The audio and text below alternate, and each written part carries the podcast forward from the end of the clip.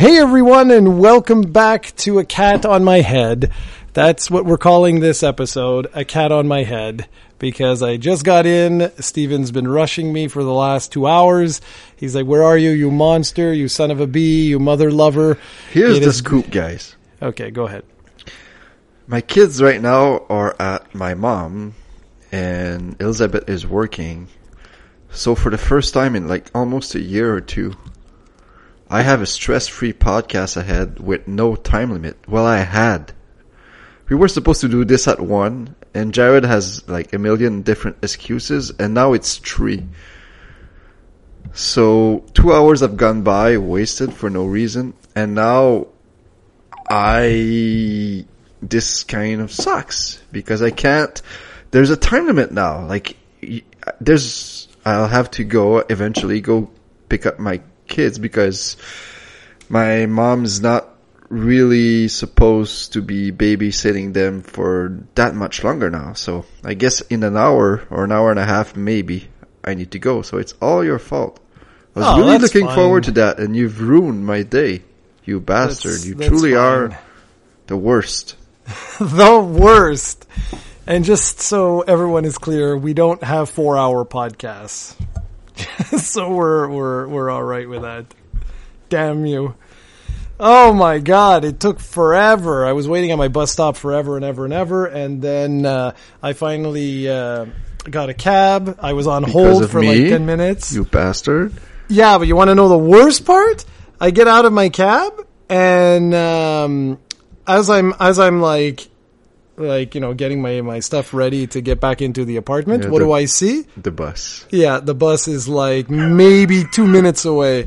So I was like, perfect, 25 bucks down the toilet. That's great. That's awesome. That's Jared Luck all the way.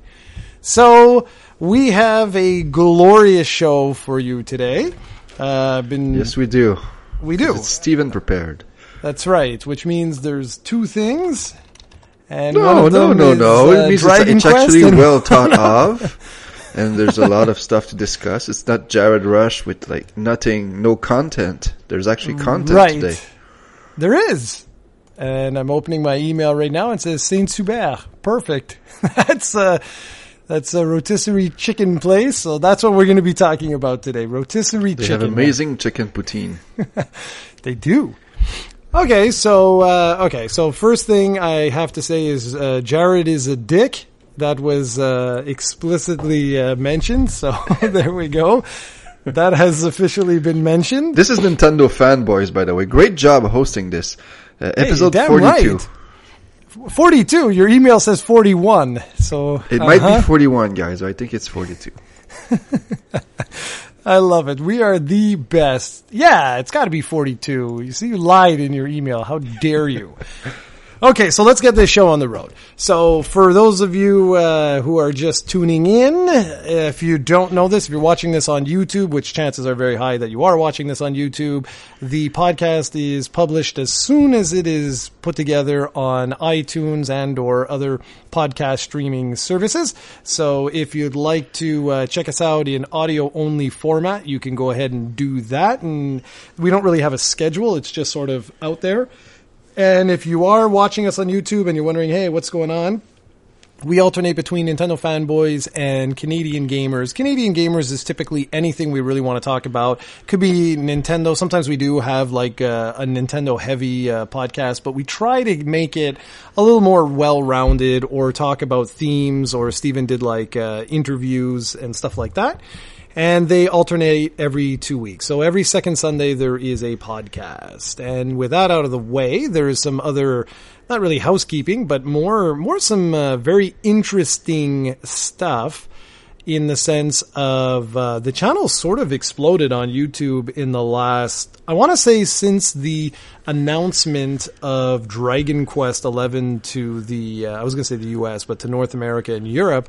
Our channel has literally exploded. I mean, right now, I'm just going to open it up and We're check. five subs away.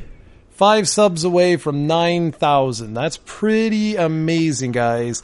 Pretty amazing. And uh, I want to just say thank you to absolutely everyone, especially Steven, for all his hard work and dedication throughout all these weeks and months and years of making sure to keep me on track and come up with ideas and stuff Hey, I'm like the that. brains behind the operation. I'm not the video content dude. I'm just the guy with all the good ideas. exactly. And it's it's amazing because at this rate, we're going at around 100 subs a week right now, which is crazy. We've never been. I think we had one peak when it, if like six, seven, eight years ago with Last of Us 2, where we really got a, a ton. That's when the the channel got its second birth. But now it's like this is crazy, and it seems like the higher the sub count goes, the high, the more people share us, so the more new people we reach, and it seems like if this continues, we might reach 10k in less than two months. If if this track record keeps up, and Jared has a lot more DQ content going all the way until Dragon Quest XI this September will release. There's always going to be a, a few weeks when there's not as much content, but still there's always a DQ10 uh, gameplay video every Thursday. And is the DQ11 Let's Play done? Um, good question. Hold on a sec. I got the uh, calendar. One second here. I got it right here. Okay, so anyway, my, my point being is that Oh, no, man. Uh, it ends on uh, May 19th. Okay, so there you go. We have tons of uh, more DQ content on the way, and it's incredible right now. Like I said, like uh, 20 subs or so a day we've been having for the last two weeks. Yeah, I, I honestly, it's uh, it's been amazing, and I just want to say that it's not just subs. Uh, I have I I've I've been having a very hard time keeping up with the comments. Like our comments have exploded on some of these uh, vlogs that I've been doing as of late. One of which we're going to actually specifically talk about. But I just want to quickly go in here and show you guys because I know a lot of you guys have been listening for years, which we truly appreciate. But like to give you an idea, uh, a typical post that we do reaches around 100 120 people in a day on like a really that's a good video. That's like a very very good video.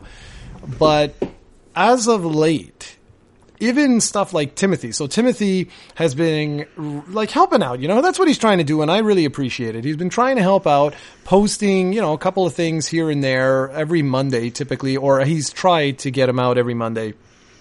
And he plays a lot of like card games and stuff like that. And I told him just go and have fun, you know, like I'll leave Mondays to you. You can go crazy. If I do the same thing with Steven, it'll be Pokemon Day or something like that, which I'd actually really like. Um, and even his stuff is getting like 90, 90 plus views, which is really good, you know? It's really, really good. But to give you an idea of like the vlogs, I, I really, I have zero production values in the vlogs. I just don't have a setup here to make that happen.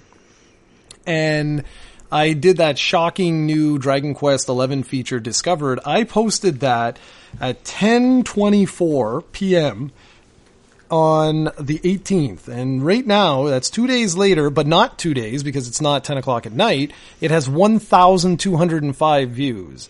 Our Dragon Quest uh, 1 to 10 retro areas video there that uh, was requested. I, I don't recall the name. I'm very sorry. Uh, one of the, the fans on YouTube had had basically made a challenge for me and said if you post like all the areas I'll sub. Not just like Dragon Quest 9 and Dragon Quest 1 which is what he had seen or she had seen before. So I said okay you know challenge accepted. And I went ahead and showed the different areas. And sure enough they they subbed. But to give you an idea that video currently has 1380 views. And it was posted on the 17th you know that's that's just 3 days ago and today, this morning, I posted a very light collector's corner showing the Hori Dragon Quest Slime wired controller, and that has 250 views. So we're like essentially doubling or tripling what our our regular views are for for like the day. I mean, going down, all of the Dragon Quest videos that I have done over the last two weeks are pretty much over a thousand views. It's it's pretty like incredible. I mean, even the uh, Dragon Quest Eleven Canadian Gamers I did solo because Steven ditched me. It was is at 827 views. So all this to say, I find it uh, incredible. Here, I'm just looking for the first time here. Let's make the Dragon Quest franchise great again, which was a 42 minute vlog, has 2,910 views, and it was posted just a, a couple of weeks ago. You know, like that that's not normal for for us. And uh, I just want to say, you know, thank you, thank you very very much. It's uh, it's awesome. I mean, the Dragon Quest, the two Dragon Quest Eleven reviews. This is the last thing I'm gonna I'm gonna talk about because I'm just so happy. You know, like this is amazing. I'm just typing it in. So, oh, I should put review. That'll make a that'll make a big difference. Okay, so Dragon Quest, uh, where are you? Dragon Quest 11 review on the PlayStation 4 has 23,254 views. And Dragon Quest, that would be a little bit earlier. YouTube's uh, search is kind of crappy. It, it includes absolutely everything that's a Dragon Quest 11, even though I put review. Yeah. Uh, you should see like the first impressions and stuff are all in the thousands, but the review for the 3DS version, come on, come on, come on. Yeah, it, it's at 22 something. Yeah, where the hell is it? Here we go. Uh, yeah, 22,793. So combined, we're over like 45,000 views for Dragon Quest 11 review. That's pretty damn impressive, if I do say so myself. I'm very, very humbled by uh, by all the support. Just like wow, I I didn't expect this to happen. Yeah, even more impressive I find is the comments because the comments are really, really good. Like, and you've even had some pretty good uh, debates in those things. So, yeah, I think it's pretty clear that what the fans want. And That's right. More like Pokemon. Plus, yeah, plus the the fact that you really enjoy this series is really a no brainer for for you to create more Dragon Quest content moving forward. Yeah, indeed. Indeed. And speaking of Dragon Quest content and stuff like that, actually, you know what? No, let's, let's do a little pause because I just spoke all about Dragon Quest and stuff like that. So first off, what have you been, uh, what have you been doing? Cause you ditched me. So it's been like a month since people have heard from you. Yeah. Uh, before I talk about the games I've been playing, I want to talk quickly about WrestleMania because that was two weeks ago, I believe, or maybe uh, just a bit more than that. Did you don't watch WrestleMania, right? You I don't watch TV. Period. Kid. Yeah.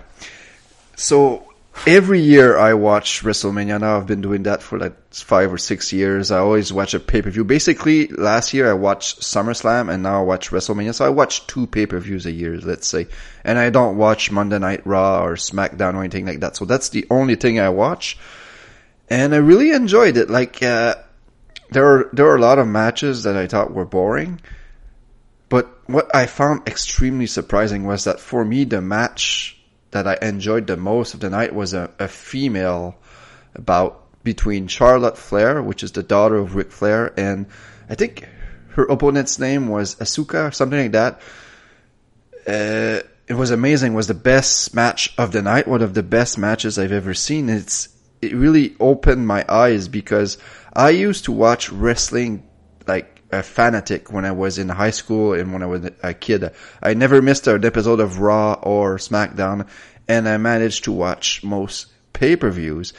But back then, the female division was extremely weak. Like what you were getting when you were watching a female wrestling match was basically uh, a bra and panties match where the, the goal of the, the, the match was to undress your opponent. And I'm not joking. That was the, the rules. That's what how you won the matches back then. And most matches were like two, three minutes long, maybe five minutes long. That was it. So the female division has come a long way to the point now where it's just, if not more entertainment, entertaining in my opinion than the males match. And there was actually the first wrestling match of Ronda Rousey there too, and she was amazing. I thought that some of the bumps she took were a bit hard. I'm afraid that if she continues to be that intense, she won't have a long career because she, I think she was a bit too rough on herself. But besides that, really enjoyed uh, those matches, and that's just a little quick something I wanted to talk about because I know we have a few wrestling fans who listen, mainly Ahmed. So I know there's a pay per view in Saudi uh, on Friday, I believe, which is tonight. Call uh, no, not this Friday, but next one, the 27th, I believe, which is called the Greatest Royal Rumble, which I think I might actually watch that one too. So good stuff all around. As for what I've been playing, I have written down four games here, so I'll start with Maple Story 3DS, which is a Japanese only uh, 3DS game. And since you bought me a Japanese 3DS a few years ago, I've finally been using it. So it's on the eShop, really, really fairly inexpensive. And I've heard many people uh, put it on their list of of Japanese games that haven't come here that are worth a look. And they were telling uh, telling us that it's a game that you need no Japanese uh, skills to actually play through. And I managed to beat it, so I guess they were not wrong about that. Although I almost quit on a few occasions because it's an action RPG, but it's entirely in Japanese and there are zero, and I mean zero guides available uh, online for this game. Zero, none. There's a YouTube series that lasts, there's eight episodes, so that's about three hours of content, but the game is, it took me 12 hours to beat the game. So after the first three hours, you're, you're all alone, you're all by yourself. And I googled and googled and googled and could not find anything on this game to help me out. And there was like two or three instances where I just got lucky. Basically, I did not know what to do, so I just messed around for 15 minutes. And at one point, I was gonna give up, and then I hit. I went to an area just check out as a one uh, one last resort kind of thing, and ended up triggering an event and was able to continue the game.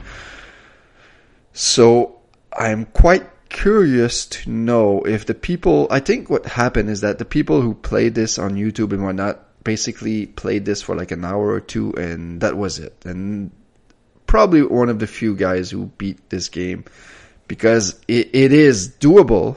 Like I, I did it. So it's doable for someone who doesn't know Japanese, but it's not that easy. It's not, uh, it's not a platformer, for example. Uh, the next game I want to talk about is Final Fantasy III on the SNES Classic, also known as Final Fantasy VI.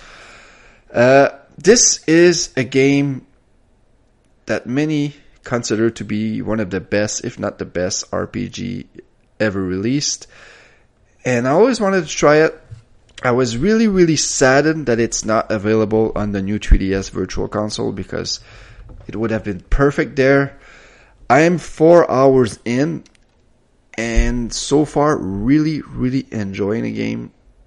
It's super crazy. Like I was just the last section I did was the, I faced a boss who was basically a train and the train was chasing you and you can actually suplex the train while he's chasing you. It's mm-hmm. hilarious. It's amazing. uh, the story is pretty good. I want to play more, but it's just I need this on a portable system because I can't play. Uh, the only time I can play is when my kids are asleep or when they're not here, which is right now. But I'm doing a podcast with you, so I need this on a 3DS or on whatever system. So hopefully I can manage to find the time to play more but it is uh, it is a, a, as advertised right now. Like I can see why this is considered to be as good as it is, and I'm really having a blast with it. Uh, next up is Detective Pikachu. I just started this uh, yesterday. I'm on chapter three, and I'm gonna have to give it a bit more time because so far I'm not that impressed. I I had heard that it was more aimed towards children. Uh, but that shouldn't be good for me because I am kind of a children at heart. But it, it's too simple. There's too much dialogue for me.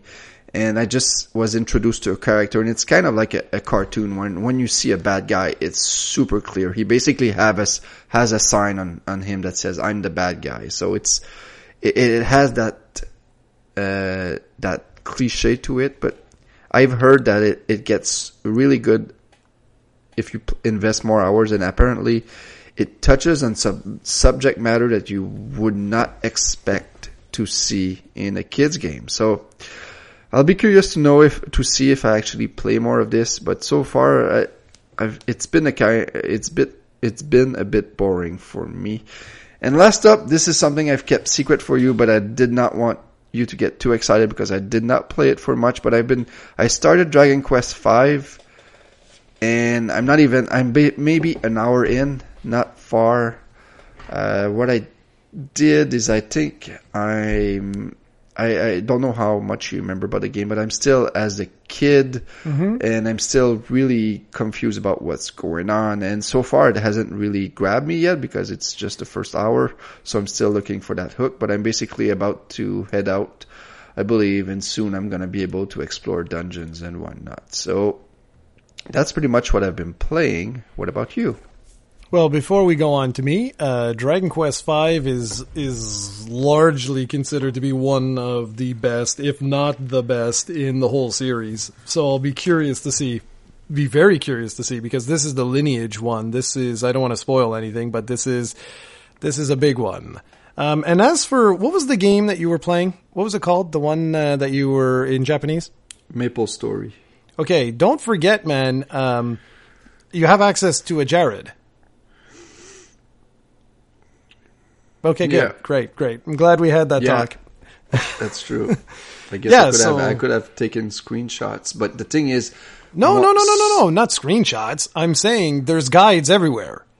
There's like thousands of them. Your problem is that you're searching in English. If you search in Japanese, you'll find thousands of them, and and that's what I, all I would have done. I would have said, Yeah, okay, true, well, where are you? Even on YouTube, like the title of the game is Maple Story 3DS. The subtitle is in Japanese. So if I just type Maple Story 3DS, I should have access to the Uh, Japanese videos because the the series I was looking at was from a Japanese guy. Hold on. Let me let me. Well, okay, no, I don't want to waste time right now. But Yeah, but that's, the- that's what I'm telling you is that on YouTube, uh, the series was there's there's no videos on it, so even Japanese or not, there's not. It's not a different name in Japanese. So unless do you know what it's actually? What? Okay, does it look like? Is there a girl on the cover? Yeah, Okay, perfect. So, because the problem is, is it's not called Maple Story. That's the problem. You see, if you if you look at the cover, next time you have the cover, take a look at the the cover, and you'll notice underneath where it says Maple Story, on the left hand side of it is kanji in black, and then you have on the right hand side you'll have kanji that's in a different color. Well, the kanji on the left is Maple Story. That's why you can't find it, is because you're typing Maple Story. I found all kinds of videos right now Okay. in, in Japanese. They have a whole Let's Play and everything. yeah. How many how many videos? Uh, Because you might you might have found this the same one as I did. boo, boo, boo, boo, boo, boo. It's, I just need to know what this is called here. Boom, boom, boom, boom, boom, boom. Here we go. Whoop. Uh, da, da, da. Full 3D walkthrough. Is this what you, the one that you found, is it uh, a series? Yeah, the the one that I found says said that it said that it was a full walkthrough. And But wasn't the a last video okay. of it was uh, in 2014, and it was like part 10, I believe, or part 9, and then there was never a follow up. But maybe maybe you're right. Maybe there are more. Well, I got, here's one. It's got 30, um, 30, well, how old is this game? Let's start with that. I believe it's a 2014 game. Okay, because this was this is a the series has 31 videos, and um, Well, 30 on 31 videos seems like it would be a complete set. So yeah, you're probably right. You found one. okay. Anyways, whatever. Um, let's move on. Sorry, uh, I haven't been playing anything. I uh, I finished Dragon. Uh, I was going to say Warrior, Dragon Quest IV on the DS, and then I finished off Dragon Quest Builders, which I'm going to do a little video on the weekend of. And uh, Dragon Quest Builders was an interesting one. I, I I don't have differing opinions of you necessarily. I like I, I wouldn't say like oh my god greatest game ever, but what I will say is that it, it it's a weird beast this game uh, in the sense that like I I liked a lot of the same things you liked, and I disliked a lot of the same things you disliked. The only thing where I'm kind of perplexed right now is with its open world mode. Because the open world mode is actually like this gargantuan thing, do what you want, build what you want, and, and it's just, it's weird how they, they did it. And that's all I'm going to say right now. It is a little bizarre how they, how they, they space it all together because like, when you beat the game and you unlock all these different islands, and you go visit those islands later on, like I found a bunch of resources in like one centralized location in the open world and I was like, what the hell? Like what's the point of that? And the challenges were kind of cool though because you unlock like Erdrick's items and you unlock a few other things. But I'm, I don't know, I, I'm more or less done with the game right now. And then I went back to Dragon Quest XI on the 3DS because everyone was talking about it, right? Saying how it's not going to come to North America and, and all this. And so I thought, okay, well, uh, why don't I, why don't I go back and, and just see if there's anything, you know, anything I, I didn't do. I know I did all the quest line and all that jazz, but I'm like, you know, there's probably something I didn't do. Maybe I learned something with the PS4 version. So I went back and, and immediately I started texting you, telling you like, wow, there's a, a lot of differences that weren't immediately like obvious. And I'm actually going to do a whole video on this because there is a lot of differences between the two versions, much more so than what what I originally stated in uh, some of those older videos in terms of stuff um, you know, like the graphics and the mini games and the retro uh, inspired areas. And like there's some fundamental differences even in the way your characters attack. Like on the PlayStation 4, you pick your commands as each individual character has their turn. So they don't, it's, it's like they're not all guaranteed to be attacking at the exact same time. Like in other words, you don't have character one, character two, character three, character four attack, and then the enemies, and then character one, you know, you, you go back and you select the commands like that. But that is how the 3DS version works. So the 3DS version, you input the commands for the entire team, and then the whole team will react and the enemies will react and stuff like that, but it's not on a one-on-one basis.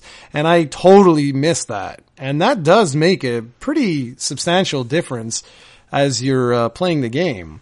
And then, of course, I guess uh, you'd like me to talk about that uh, video there. Yeah, go ahead.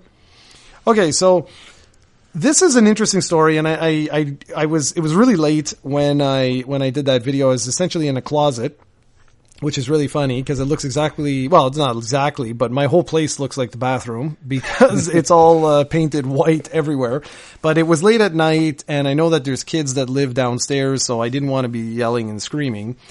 So long story short essentially what happened was there were a few things that i had not done in dragon quest XI and one of those things was with the um, oh, I forget what it's called right now. I don't have it in front of me, but basically you make Erdrick's sword at one point in the game, or you acquire it rather. But when you go into the post game, and again, I'm going to be very careful I don't spoil anything, you have the ability to actually craft essentially a replica of that sword, something like that. It's not exactly the same, but again, I don't want to spoil anything. So I I had never done that in the 3DS version because I didn't know. I didn't realize uh, how exactly that all worked out. And with the uh, PS4 version, I had learned a lot of different things, even though I didn't realize it at the time. So I went back and I started doing some things like that. And that led into some of the other costumes that I had missed that I didn't know existed. And eventually that led me to stumble onto this particular cane. And it was like something like I, am going to butcher this, but it was something like the cane or the wand or something like that of um, the heavenly god bird or something like that. And I was like, hmm, I don't remember that in the PS4 version. And in the PS4 version, because there were trophies, it was really easy to keep tabs on all the different weapons that you had acquired or gear, uh, like the different outfits and things like that. And so I was like, this is weird. What is this? So I grabbed the, the official strategy guide that I bought and I look up the weapon and I find it, and it says nothing. It simply says it exists and it gives you the stats and it gives you if you uh, are are crafting like you can uh, upgrade your weapons and it gives you what a rank 3 weapon would be like. And I was like, "What?" So I went to a Japanese guide and it was the same guide that I had used when I had gotten stuck a couple of times. Except it's been what? You know, it's been almost a year since the game was released now. And when I did that, I noticed that the whole guide had been completely changed.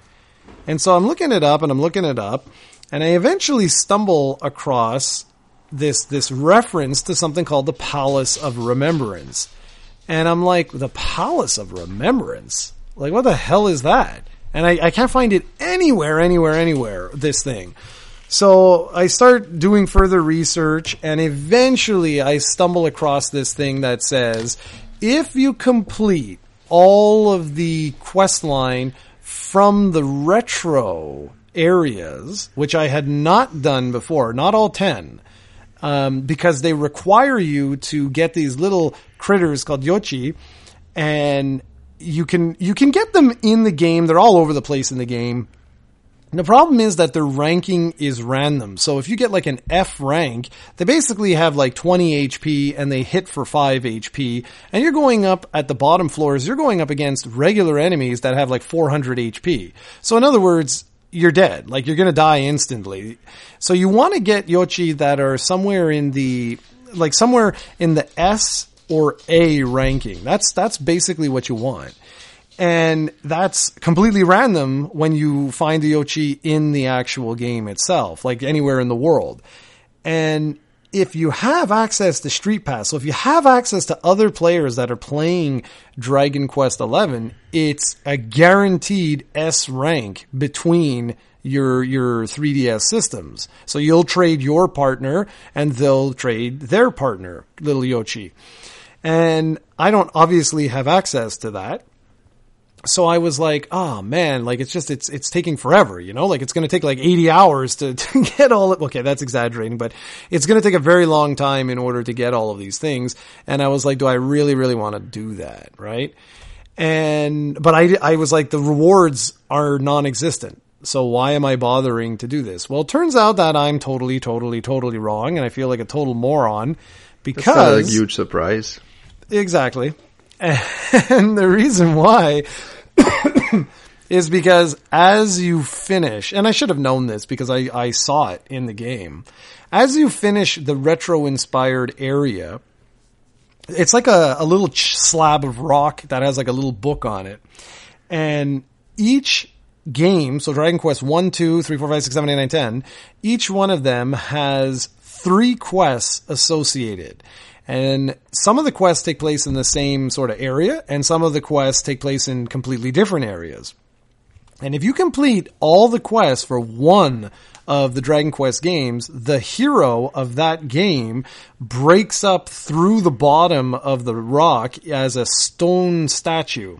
So I had completed Dragon Quest 9 and I had completed Dragon Quest 7, I think it was.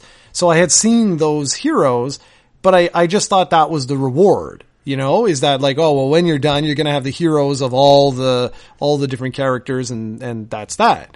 But it turns out that after you beat all of them and you get all of those statues they harness their powers and open up a new staircase that takes you to a four tier dungeon with the most powerful bosses in what they're saying the entire series is what this uh, this like uh, message board uh, had, and I, I was able to corroborate it, so I know it's real. It's not fake.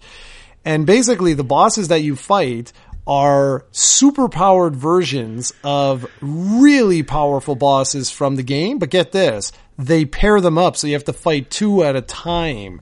And I, I, I was reading up, and they were saying like these guys can hit for nine nine nine every turn. So you have to use strategies like poison, like one of your characters has to have like evasion set to the max. So you got to make gear that would give them all of the evasion. So yeah, your, the rest of your party is going to get wiped, but you'll be able to, you know, have that one dude alive and then, you know, poison them and then wait it out and things like that.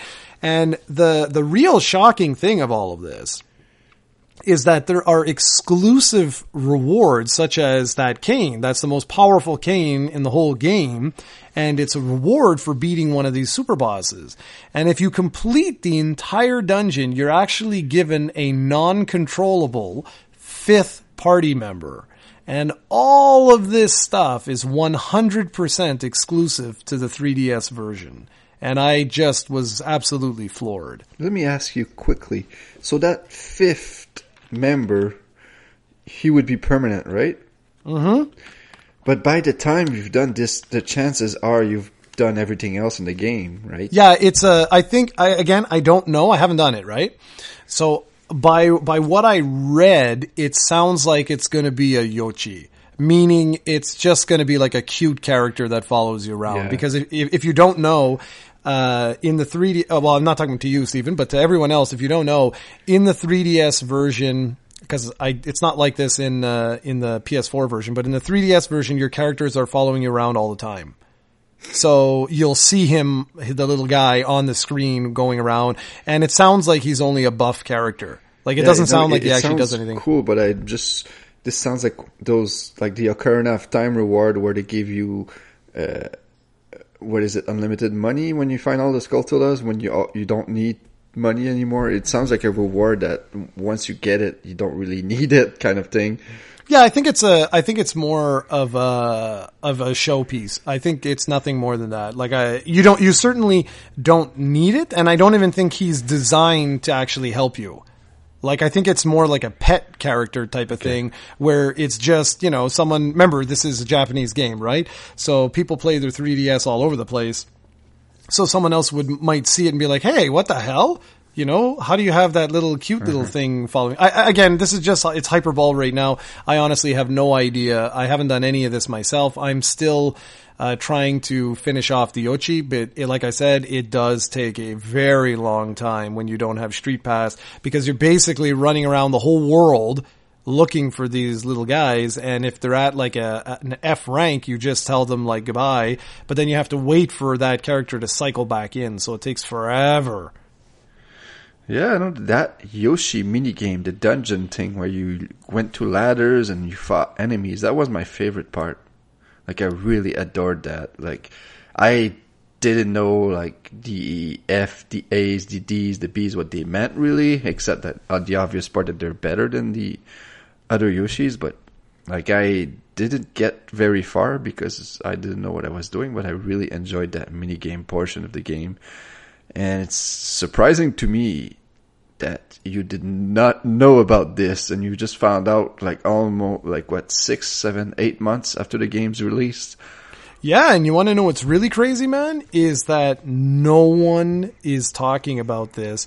That the official guide, the official guide to Dragon Quest XI that Square Enix made has no mention of this whatsoever. It basically just tells you, oh, the retro areas are, are fun and, and you know, you can get some good items if you, uh, if you, if you take part in it and it's good to share with your friends, your Yoshi, and that's it. Literally, that's all it says. It doesn't show you maps. It doesn't, so I just thought it was a side feature. I didn't think anything of it, you know? And that's why. And now to discover this, I'm like, oh man, like this is, this is insane. Yeah, I can't wait till you reach the four tier dungeon to see how much of a challenge it really is. But, oh, it's gonna be a challenge, man. It's but your gonna be a characters are all level 99 by now with all the best gear, right? Yeah, and and like I said, um, it, well, you never experienced it, but Memories Lane. If it's anything like that, oh, look out, man! Because Memories Lane on uh, on uh, in Dragon Quest VIII on the um, on the 3DS, like you had to be level 99. You had to have all the best gear, all the best weapons, and if you didn't know the trick for the boss, it, it it's designed like that. So it was designed. Every boss had something that challenge your knowledge of Dragon Quest. So, for example, when you fought up against, uh, you know, when Dhoulmagus is uh, the staff goes into the dog. I can't remember what it's called. Yeah, right now. yeah, you need to poison that guy. I remember you've talked about this before. Well, there you go. Exactly. podcasts. Well, that's it. So, but if you don't, if you don't do that, if you don't do that, you literally cannot beat him. It's it's not possible. It's physically impossible to beat him. Even at level 99 with all the gear and everything else, you will die because he starts to hit you more and more and more and his defense is almost like a uh, a metal slime. So like you're hitting him for 1 HP. So it's it's not going to happen. You're dead. Oh, the, this is awesome, man. I hope you keep us updated and you play more. Hope no doubt you will, but I can't wait to see more of this because this is huge news for Dragon Quest Eleven. Even like a guy like you didn't did not know about this, and you've played the heck out of that game. So this well, is you huge. hear my cat. My cat is like complaining. He's like, "I hate you, you ass." Um, but yeah, no, man, it's uh, it's huge, huge, huge news, and I really can't stress this enough because even in the Japanese community with my Japanese friends, they had no idea about this.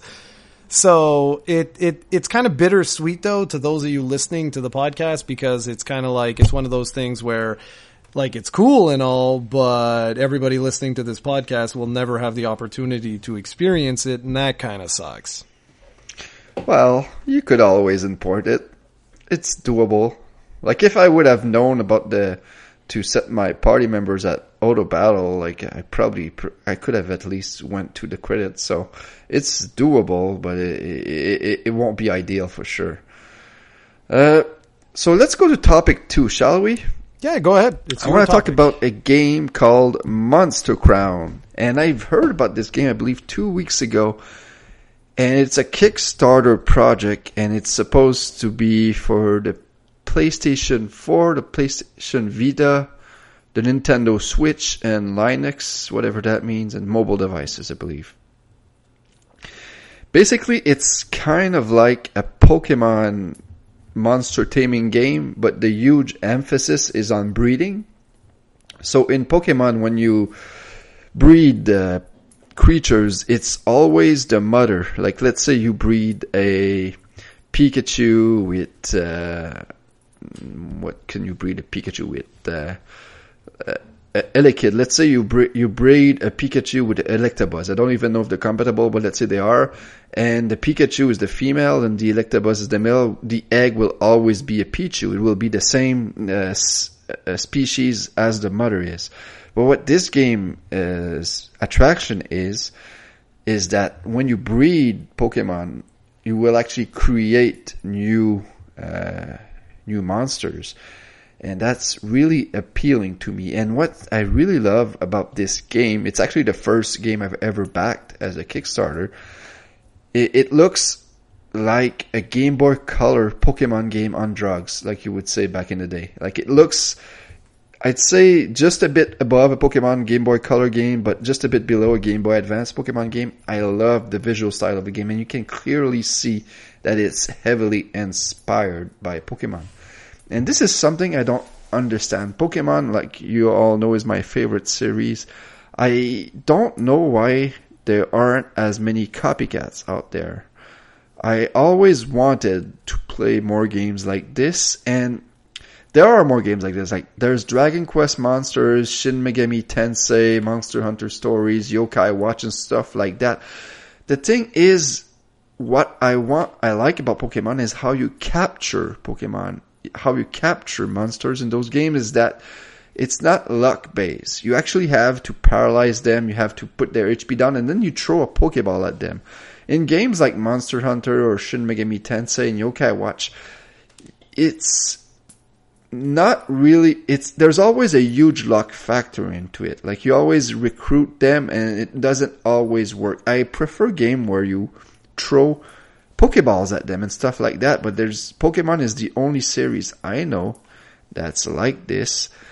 And this one seems to be a bit similar to pokemon. It's you don't throw pokeballs but you offer the monster a contract. The thing is the contract is kind of like a pokeball if you see because it's in you have a limited amount of them, so it, I think you have to purchase more contracts. There's probably going to be different types of contracts. So, like you, you get Pokeballs at the beginning of the game, but you can upgrade to Great Balls, Ultra Balls, all different kinds of uh, of balls to capture that helps you have a greater capture rate.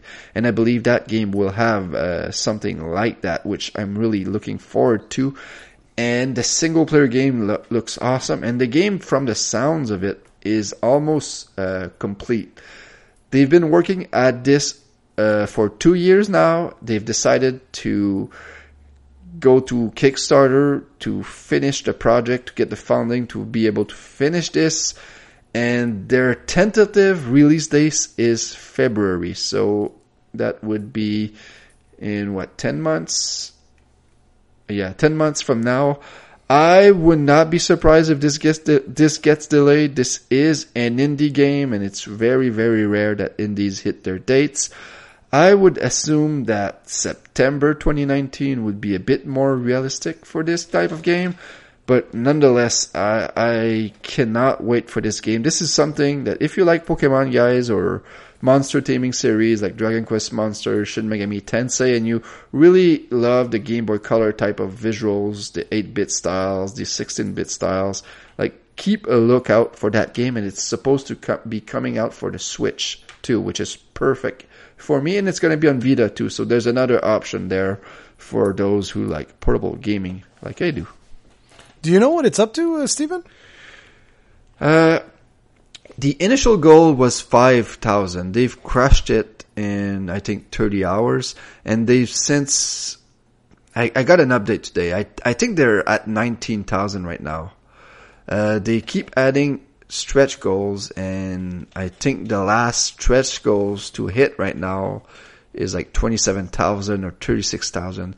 Like I, I, while you talk, I'll, I'll check out just because I don't want to say. Uh, Yeah, yeah, sure, no problem.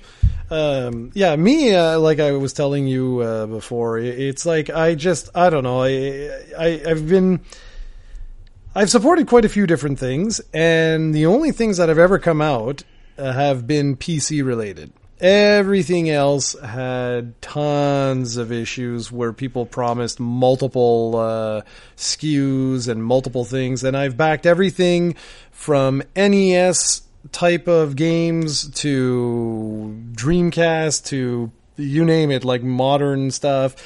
And like I said, every single thing has had issues time and time and time again. Now I'm not talking about Mighty Number Nine or, or any of that stuff because the truth is I barely backed any of those. The only one that I really backed was Bloodstain. That's the only one with the even though I have a bad taste in my mouth of Kickstarter, it's still worth it to me uh, because of the fact that like I I I love like Castlevania, uh, well, we could say Metroidvania style games. I just love them, and so I I I'm praying to God this isn't Mighty Number Nine, but yeah.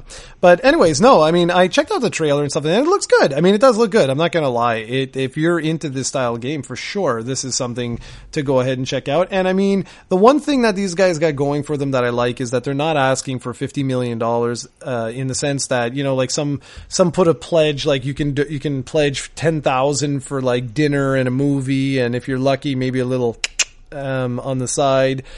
Um, and they're not doing that. So I like when when that happens. Another thing that I've I've I've done recently is like board games. Uh, so board games have actually been probably the single most reliable form of um, I guess medium, if you want to call it that, on on Kickstarter. They might take a time to come out, but they always come out. Like I I I, I haven't heard anyway of anything that I've backed that has not come out and anyways, that's it. Just just to say that like I've been kind of off of Kickstarter for a while, but I do like the fact that they they're they're not doing what a lot of other ones have done, and the fact that the game's already you know well into development and all of that is all good stuff. Mm-hmm. And the trailer is cool. I mean, the trailer is pretty cool. Yeah, they've they've keep like I- I get one or two email every day, and they they they've done more videos. That the developer actually did a Rocky type montage where he's preparing himself for a tournament of this game that they're doing soon, and it's pretty hilarious. They've they've are at twenty three thousand right now, actually, so they're higher than I thought they were. I want to read you a quote because I. I when you when I told you about this game, you quickly jumped to that conclusion about this sounds fishy, blah blah. But I think what you were doing was more like precautionary and you were putting all games in the same basket. But the thing I like about this is there's a quote in there's that under the, that comes from the developer and it's under risk and challenges and that's right in the uh, Kickstarter page and and this is a direct quote so I'm reading from the Kickstarter page and it says the risks with Monster Crown are low. We've been developing this game in our free time for 2 years and we found a great groove. We have a stable team and a very vivid vision. The risks are pr- primarily related to delays. If certification on one of the above platforms takes longer than expected, we may run into delays. So that's, like I said, that's pretty much my only fear with this game is that it's going to get delayed. It's pretty much inevitable, but as far as it getting released, I have no doubt. And this developer is already a licensed Nintendo uh, publisher. So they already have everything set up for them to be able to publish on Nintendo. So if they weren't, because Nintendo platform is, is sometimes a bit harder to publish on than others because Nintendo doesn't accept anybody. And, but they already are accepted and are a, a licensed official Nintendo publisher. So that's there is done. I know that, like I said, I don't think this will get released in February. That seems like a very, very, uh, aggressive goal but still, it's nice to have a goal in, in there. And this, I, I, I want this game now, to be honest. Like every time I watch a video on this, I get more hyped up. And this is exactly the type of game that I would, I will eat up. And I can't wait to see this. I can't get, and I'm hopefully gonna give you guys more updates uh, as this goes on because this was a game that I knew nothing about like uh, last week or the week before that when I heard the story. And now I really, this is becoming probably my most anticipated game right now. It's going to be hands down your uh, game of the year when it gets released. Probably actually. So that's funny. Uh, I guess this third topic is my own uh, because it seems to be uh, it's, it's a comment I made, and and it's funny because like I'm hearing a lot of different reactions uh, to this. So basically, if you don't know, uh, Sega held a, a event in Japan called Sega Fest, and that's Fez, not Fest. I don't know why North American media is calling it uh, Sega Fest, but whatever. And they, they made a bunch of announcements, not the least of which was that Shenmue 1 and 2 would be remastered and released for everything but the Switch, which was a little odd to me, but okay, whatever. And uh, that's not what we want to talk about today. What we want to talk about today is that they also announced something for the Switch, and actually, it sounds like it's exclusive for the Switch, and that is that they will be starting back their Sega Ages line. And what does this mean to the future of the virtual console? And I, don't think it's any secret at this particular point in time that the virtual console, as you know, it is over. Uh, it, it, was pretty much over after the Wii, and I know it, it, it, you know, it's been prevalent on the 3DS and it's been prevalent on the Wii U, but it never was able to recapture. I'm putting this in air quotes. The glory days of the of the Wii, like on the Wii, it was unbelievable, right? You had like this wide assortment of consoles, and you had like just like a plethora of different games, and so like Steven was writing here does this mean it's the death of the virtual console? And I think it is. I think it is the death of the virtual console in the the way that we've all perceived it. And I'm actually kind of wondering what Nintendo's going to do, like moving moving forward. Uh, we know that they've already talked about like incentives for their online program, and that you know you'll be able to play something like uh, Super Mario Kart, but with like online multiplayer and stuff like that. And that's certainly awesome. That's certainly awesome. But I'm wondering, like, I'm just wondering how you guys feel about about the virtual console in and of itself, and even you, Stephen. We haven't really talked too too much about this, and you know, now that I've got the NES Classic and the SNES Classic, and my SNES Classic is actually still hooked up, and I use it regularly now. I'm I'm kind of wondering. I'm like, you know, as cool as it is for like a retro fix, it isn't the same as what was on the Wii. Like on the Wii, you literally had what felt like, you know, seven consoles, five consoles, whatever, whatever it, it was. And like, I kind of miss that. If I'm going to be really honest, I, I do kind of miss like having access to like Lords of Thunder like just the, like you know like like that type of thing. And I, I totally understand. It's not as easy as people make it sound like that you can just take all those games that were on the, the Wii and throw them like, you know, day one. They're all available on the 3DS and they're all available on the Wii and they're all available on the Switch. And I totally understand that's not realistic. Just from a licensing standpoint alone, that's not realistic.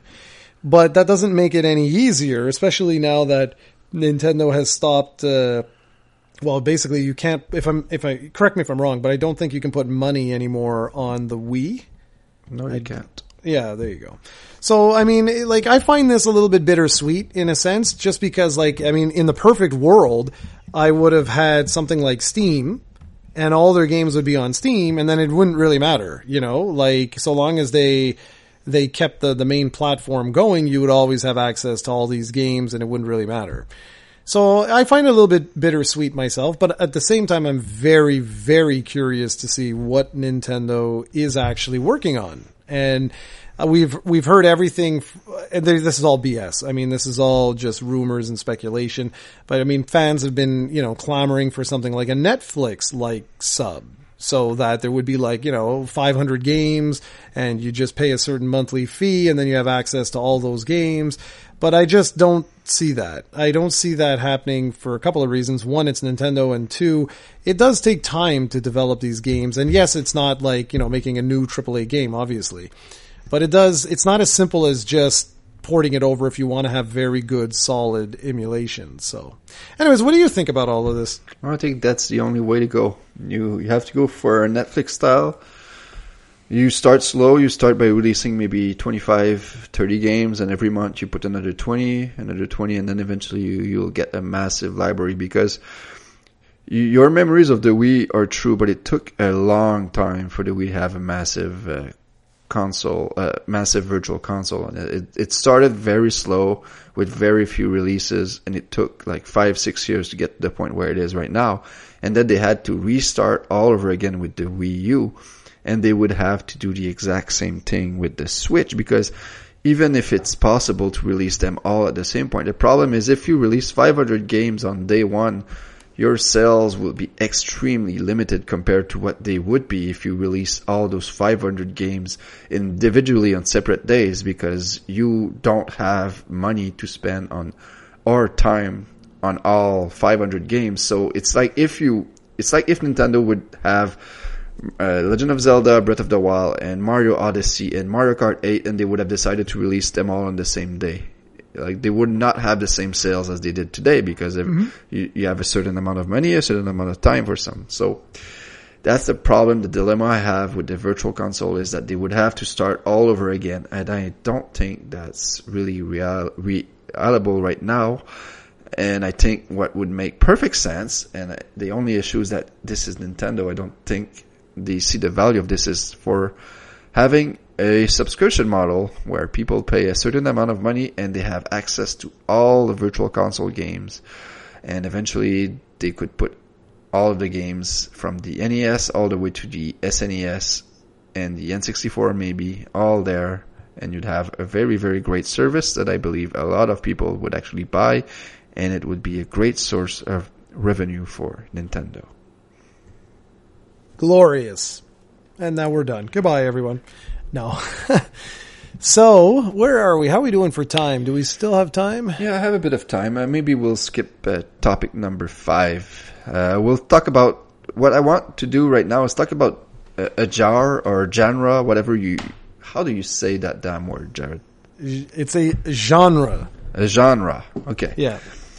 So, what kind of genre did you use to enjoy as a kid or as a teenager, or whatever you want, or as a young adult that you just cannot uh, play anymore? You cannot enjoy for whatever reason. And I'll start. And for me, it's beat 'em ups. As a kid, probably because back in the day, like three out of five games were beat 'em ups, so most games were beat 'em ups. But I used to enjoy the heck out of these on the NES and even on the SNES. And recently, I've I've tried a few games of this genre, and I cannot play for more than five minutes. I absolutely hate it. And I don't know how I used to play these games forever. Games like Double Dragon, games like even uh, Spider-Man Maximum Carnage on the SNES. I used to play that game so much and it's an extremely hard game that I was never able to beat, but I used to play the heck out of it. And today, I don't know why, I just can't stand that genre. I, I can't, I already forgot how to say it anymore. Well, you're a monster. That's all. no, uh, for me, it's uh, the the one genre that I I used to. It's not so much. I don't want to say like, oh, I don't like it. I don't know. I can't think of anything off the top of my head that I used to like that I don't like. But platformers aren't as alluring to me anymore as they used to be. Like I used to be really into those games, and it's not that like I mean, I, like I, I still like Mario. Obviously, you know, I, I spent like forever getting 999 moons in uh, Super Mario Odyssey. It's just that like I don't know what it is anymore. I don't. I it, it's like uh, the game there that you've been asking me to play. Um, Celeste? yeah, that's it. Like I don't have.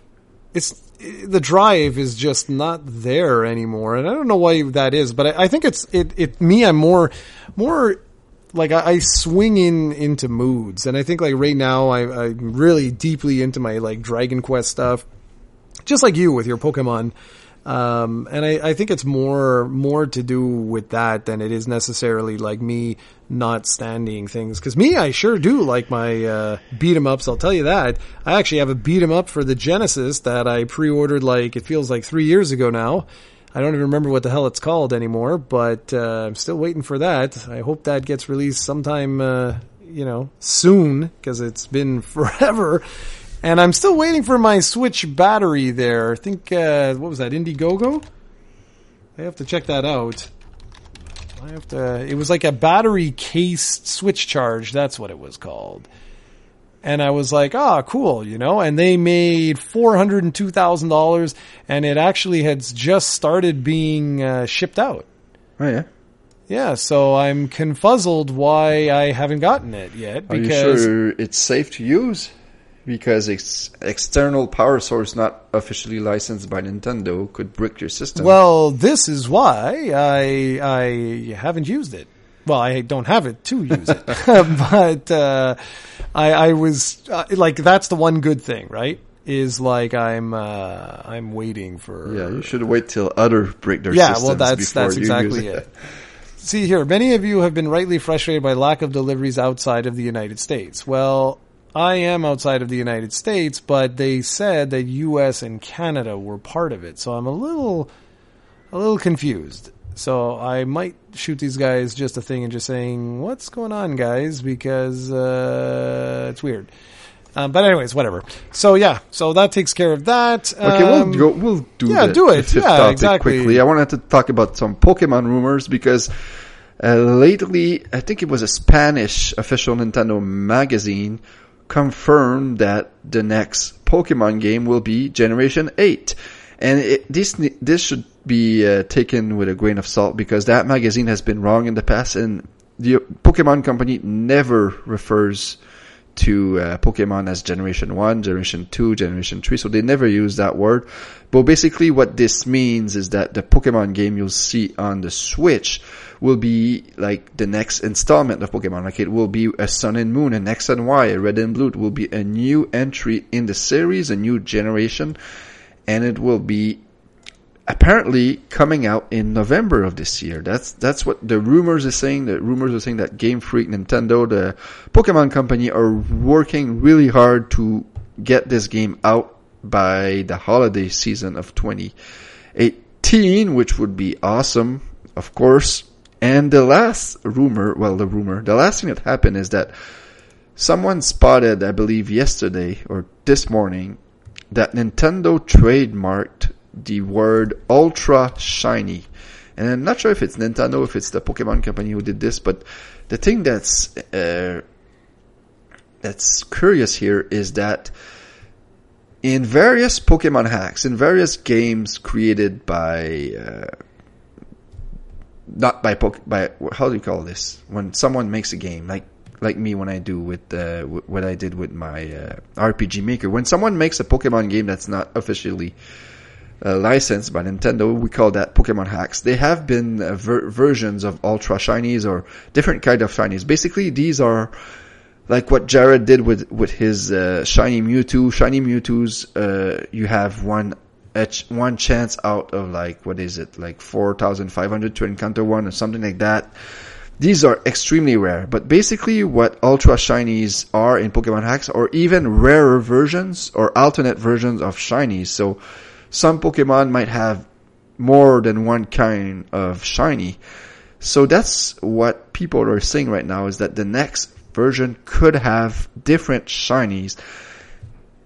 And I would be in on that if and only if they are extremely, and I mean extremely rare, like one out of like a hundred thousand, like something like that.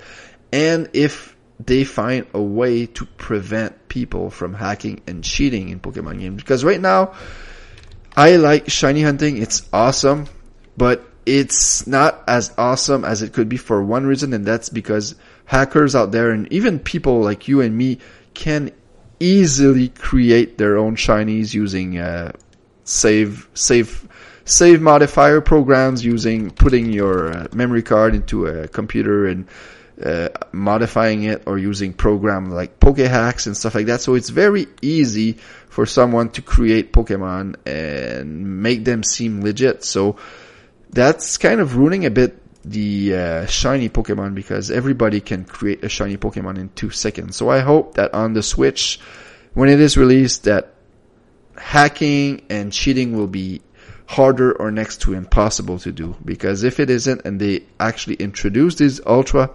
shinies, then people will hack them like crazy and it, I just don't want this to happen. I wouldn't mind them if they're actually extremely hard to find that would be cool. Imagine finding one of those guys out in the wild. How awesome it would be. Yeah, no, that'd be uh, that would be pretty damn cool, man. That would be pretty damn cool. But that was the thing, you know. That was something that I was thinking of when I was on my sofa. I'm not gonna lie. Is that like as I was going through and and you know I don't know how many hundreds of times or thousand times or whatever I reset that that game to to get that um, that guy that Mewtwo. Um, but like part of me was sitting there, and like on YouTube, there's people that have hundreds of them, and and that give them away. They distribute them like in the uh, global trade. They mm-hmm. just put a shiny Mewtwo type of thing, like. Uh, for like someone's birthday or whatever, they'll release like 200 of them out in the wild. And I'm assuming if they can do that, I'm assuming that Nintendo has no way of really preventing that like that. Period. Yeah, it has to do with the the hardware though for the 3DS. Like the 3DS you can you can a good thing about it is that you can copy your uh, save files and whatnot, which is something you cannot do with the Switch right now. So maybe it will be harder for this to happen with the Switch because I do. It, it was this was like it was doable during the Game Boy and Game Boy Advance days because of stuff like Game Sharks and whatnot. But I don't know if Game Sharks and stuff like that is still around. There will probably be a workaround. There always are, but I'm just hoping that it's more difficult. And of course, any Pokemon released before uh, Generation 8 will always be doable because you can go back in Generation 7 or 6 and then transfer them all the way up using Pokebank. But if they do introduce Ultra Shinies of uh, different Pokemon, then I'm hoping that they do fix uh, the methods that you can use to hack and cheat your way into this game because I don't understand why people do this. Like it's it, it, it ruins the purpose of finding a shiny and ruins the enjoyment of finding one. Well, well, that was it, right? Like that's why, that's why I said, like, part of me, I won't lie, was was looking at this saying, like, what the hell are you doing, Jared? You know what I mean? Like, yeah, but you like, know that your Mewtwo is legit. Yeah, yeah, no, precisely. And I also know Jared, uh, like I know myself, and I know I would never do that. Like that's not the type of guy I am. I would never, I mean, look at our videos on YouTube I mean, we, we, I just got like blasted from a guy that was like, why the hell is your, your DS quality so crappy? I am a stickler for, for original stuff. We will use emulation for sure if, you know, if there's really no other choice eh, or if it's, um, you know, like if it's just easier. Like with Dragon Quest Four, uh, you nailed it when you said like, well, you know, the guy doesn't want to play another twenty hours to get you know some of the deeper mm-hmm. or later content of the game, and that's exactly right. And like you, right now, it's just much easier for me to play games portably. So obviously, I'm gonna same. I'm gonna do the same thing with five. You know what I mean? I'm gonna I'm gonna go through it and and you know I'll either do off screen footage or it'll only be like the very early portions of the game, and that that will be that. What's your take on uh, Pokemon on Switch? Will that be a day one purchase for you? Are you yeah, super hyped about it, or well, well, no, no, are like, you kind of okay. lost in the shuffle? No, no, I, I'm gonna be exactly like I was with Ultra Sun and Ultra Moon. Like I'm gonna do exactly what I did with with those games.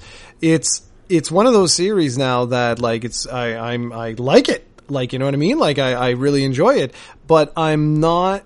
I don't want to know very much about it if if that makes sense. It's yeah. like um, it's like The Last of Us. Okay, The Last of Us Part Two.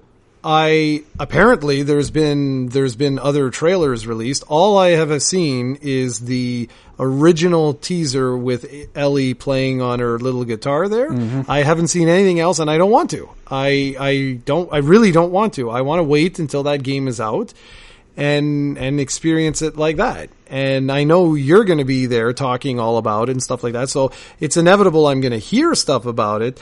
But yeah, I, I, I purposely with with that series now is it's one of those series where I just want to I I want to know like you know oh it's coming out you know uh, this September or something like that and mm-hmm. I'll be like oh okay cool kick ass um, is there two two versions is it you know like whatever and uh, and then we'll go from there but no it's great like it's it's awesome. Yeah, this one you'll actually be able to capture footage for it, which opens up a whole you a whole pot of possibilities. So yeah, I exactly. Wish, same... I, I, wish I had the same uh, same uh, options as you because boy, well, I would we love can make to stream. It. I would no, love to stream. We we can make that that happen. The the thing with you that's going to be the critical factor is the internet that's going to be the critical factor because I, I can't help you with that. I can help you with the computer. I can help you with, you know, like all the capture stuff and all that jazz, but I can't help with your internet. Like that, you're on your own for that. so, okay, um, now a blast from the past. I don't know whose turn it is. I'm looking it up. It's yours. Uh, I did the, I did the last time. Uh, where, yeah, it was where, Castlevania, though? I believe I, I took something yeah. like that. Yeah. So I took. I just need to. I have the game. I just. Uh, just a second. It's just because I don't want to lie. I want to make sure I, I, actually remember the game I'm about to talk about. Uh, dun, dun, dun, uh, which one is this? Oh yes, it was Illusion of Gaia. Do you remember that game? Of course. Are you being sarcastic? Uh, is, is it a Super NES game by yeah. Square? It's a well by Square. Uh, that's a good question. Who was it by? I thought it was by Nintendo. Okay. Could be. Oh, no, not not Nintendo. But I thought they published it in North America. Is what I'm saying. It's an Enix game. Just so you okay, know, it's Enix. Quintet. Yeah, yeah, it's it's yeah. Well, technically, you're right. Today. yeah. Uh, I'm just looking for. I just want to see. Uh, give me a second. Do, do, do, do, do, do, do. Yeah, okay. So if I remember right, I, I'm not looking up, I'm just looking at a video right now because I wanted to remember. This is the game that reminds me a lot of Alundra, if you've ever played that on the PlayStation 1. And if you never did play that on the PlayStation 1, that's one of those games where I, I recommend people go check it out. It's like The Legend of Zelda on drugs. No, I'm kidding. it, it's very similar to The Legend of Zelda. Same as this, very, very similar type of game to The Legend of Zelda, where combat and whatnot is, um, is done in real time, but it's, it's much more RPG in the sense of, you know, you got a lot of towns to explore, a lot of different uh, equipment and all that kind of crap. And very, very, very good game and very, like I say, very reminiscent of Alundra. And I can't believe I got to do that these days, but I do have to do that these days.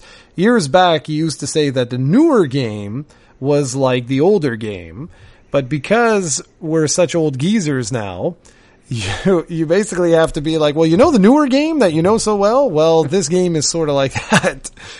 So it's like that. So I'm sure there's some people out there that have, have played Alundra, and it's very similar to that. So it's very very similar to A Link to the Past, and very very good game. I I to this day I still I, I would love to talk to someone at Nintendo and find out why they never made another Zelda game on on the um, on the Super Nintendo.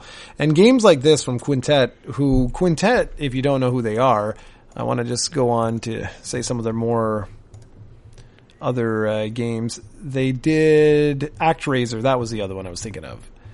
And they even wow, I didn't know this. They were development support for Shenmue. Very interesting. They I don't think they exist anymore. Um, yeah, no, has not been active since the 2000. Oh, sadness. But anyways, yeah. So, Illusion of Gaia is my pick for the blast to the past, or of the past, or whatever it is of the From past. the past, damn you. Yeah, well, we'll see. It was close. It's only been 42 episodes. You should know it by now. You would think, eh? I got serious issues. Oh yeah, I'm gonna have to continue my list, man. I'm coming to the end. I only have till episode 52. Damn it.